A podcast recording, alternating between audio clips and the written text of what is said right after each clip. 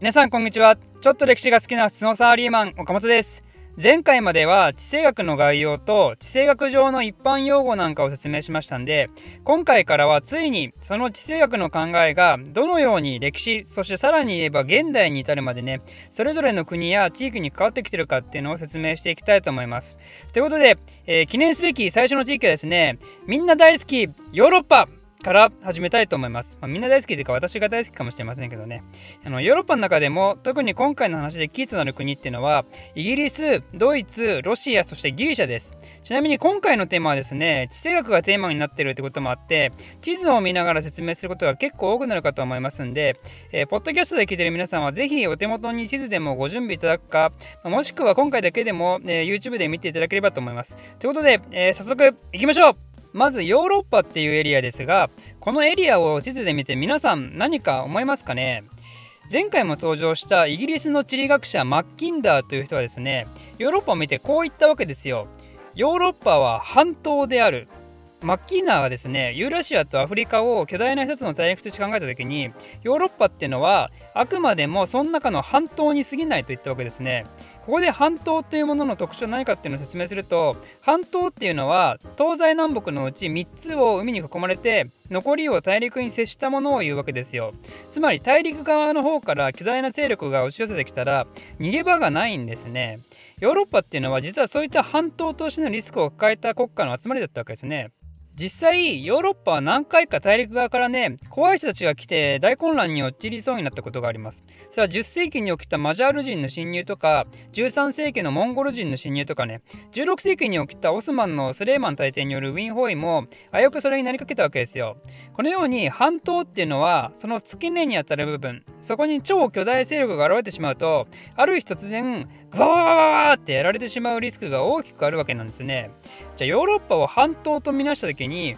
そこの付け根にあたる部分はどこかっていうとそれはバルト三国ベラルーシウクライナいわゆる東欧と呼ばれるような場所ですね。でそこから西側にあるヨーロッパ諸国を見た時少し地理的に異質な国がありますよね。それはどっかっていうとイギリスですね。イギリスは大陸にはなく島国ですからね。でこのようなね半島近くにある島国実はこれにも地政学上特徴があって島国っていうのはですね海っていう壁があるわけで大陸の争いに巻き込まれにくいっていうポジティブな面がある一方ででも大陸の付け根の方から一大勢力やってきて半島全体を支配下に入れてしまった時この時半島近くの島国はもう完全に逃げ場がなくてもうやられる以外の道がないんですよ。日露戦争直前に日本がロシアの朝鮮半島を支配を目論むような視線に対してねめっちゃ危機感を抱いてたじゃないですかまさに大陸近くの島国の運命でやつですね。なんでイギリスからしても半島が大陸勢力によって飲み込まれることを良しとしないと。つまりヨーロッパっていうエリアはですね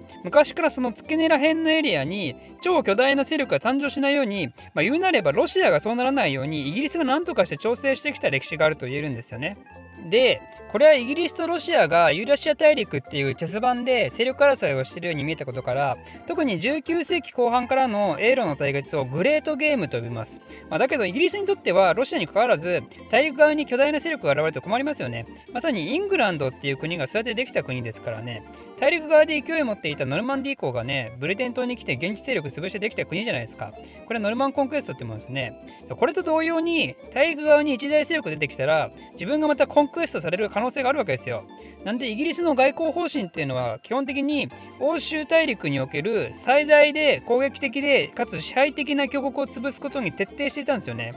でじゃあ島国であるイギリスがどのように大陸の勢力を調整してきたかっていうと欧州諸国のバランスを崩すような覇権的国家が現れた時には他の国々と同盟して潰すと。ちなみにこれをオフショアバランシングって言います。オフショアつまり沖合からヨーロッパをじーっと観察してあこっちが強くなったなってなったら調整してあ次はこっちかってなったらまた調整してみたいな、まあ、そういうことをしたんですよね。例えばブルボン朝の最盛期でフランスが輝いた時は大陸の戦争に合わせてアメリカ植民地で戦争を吹っかけて混乱させたりね。ナポレオン時代にも対仏大同盟を主導したりするわけですね。で19世紀になるとハートランドを抑えるロシアが強大化してヨーロッパ半島の付け根をついに抑え東欧全体の支配もあとわずかっていったとこだったんで19世紀以降イギリスがかかった戦争の多くはロシア封じ込めを目的としたものになります。例えばクリミア戦争。これはロシア対オスマン帝国でイギリスがオスマンを味方したりアフガン戦争ではロシアが支援するアフガニスタンとイギリス戦ったし、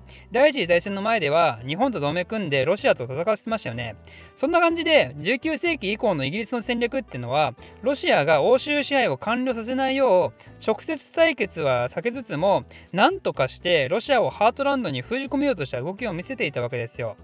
でイギリスの話はこの辺として次はフランスについて少し話をするとフランスは大陸にありつつも実は大西洋と地中海の2つの海に面してるんですね。なんでフランスはシーパワーになるかランドパワーになるか中途半端な時期があってそれこそアメリカにおける植民地戦争なんかが起きてた時期ですね。フランスもイギリスのように海外進出して植民地をバンバン築きまくるシーパワーを目指したんだけどでも結局フランスは大陸内にいるっていう汗かせがあって大陸の説に巻き込まれてその間に植民地ではイギリスがフランスを叩くっていうね。結局フランス本国の方が優先なんで、まあ、やっぱりここもリソースが足りなくなったわけですよ。なんでフランスはその後ナポレオンの台頭なんかもあってそのままランドパワーへの道へ突き進みます。でそうなると非常に困ってしまう国が出てきてそれこそがドイツですね。西はフランス東はロシアとね巨大なランドパワー勢力に挟まれてしまうわけですよ。でドイツっていうのは最近の動画でも説明しましたけど長いこと諸侯の力が強くてバラバラだったんで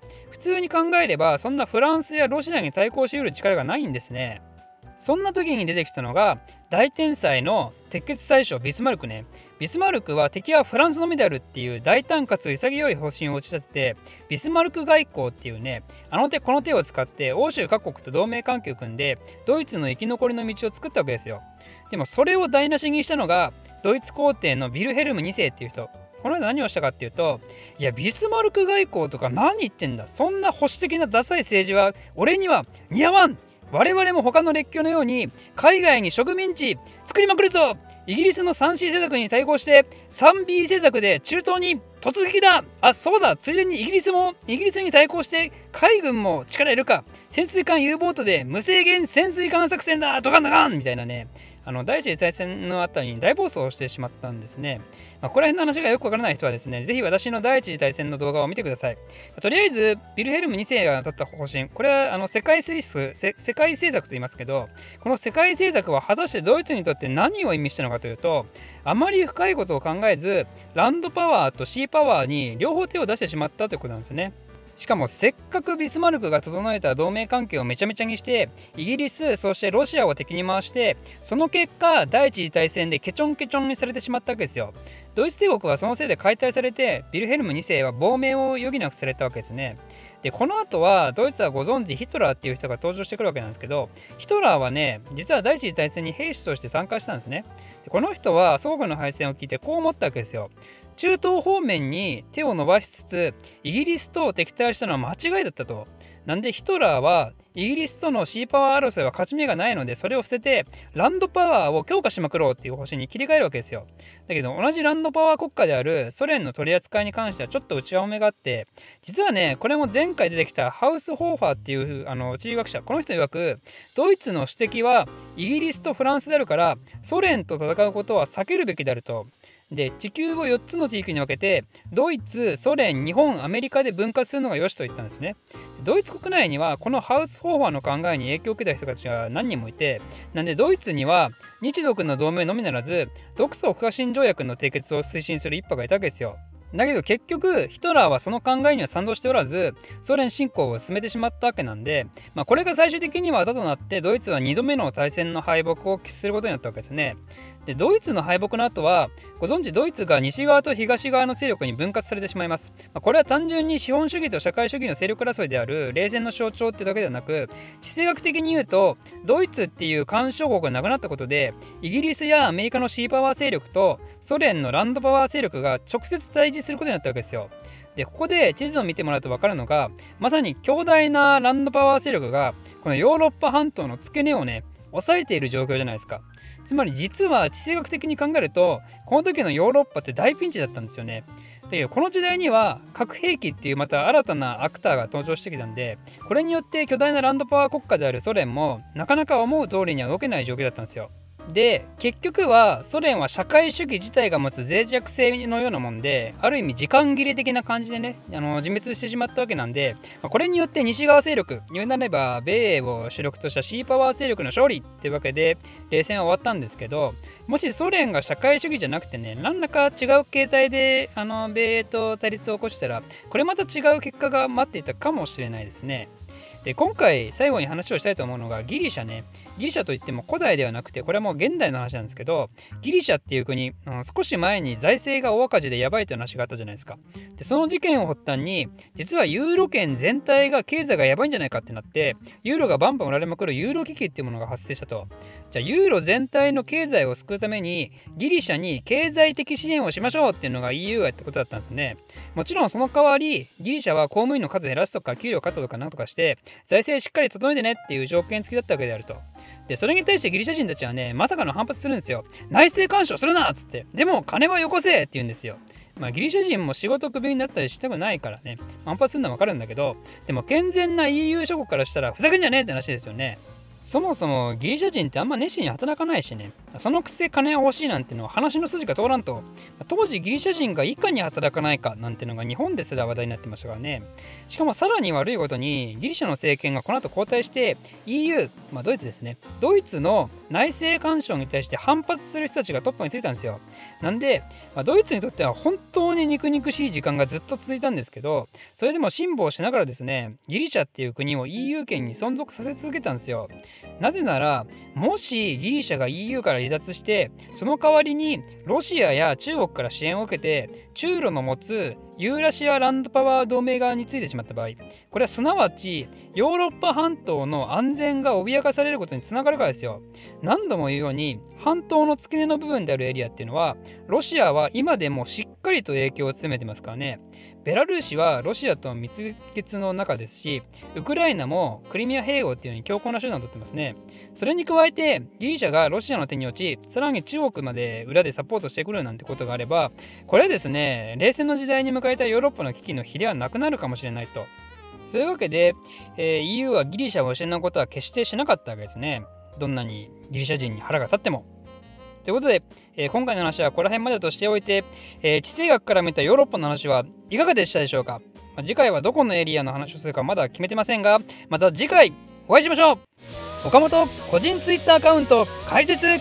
興味ある人は岡本歴史で検索してください。私の非生産的なつぶやきに興味ある方はぜひフォローお願いします。ではまた。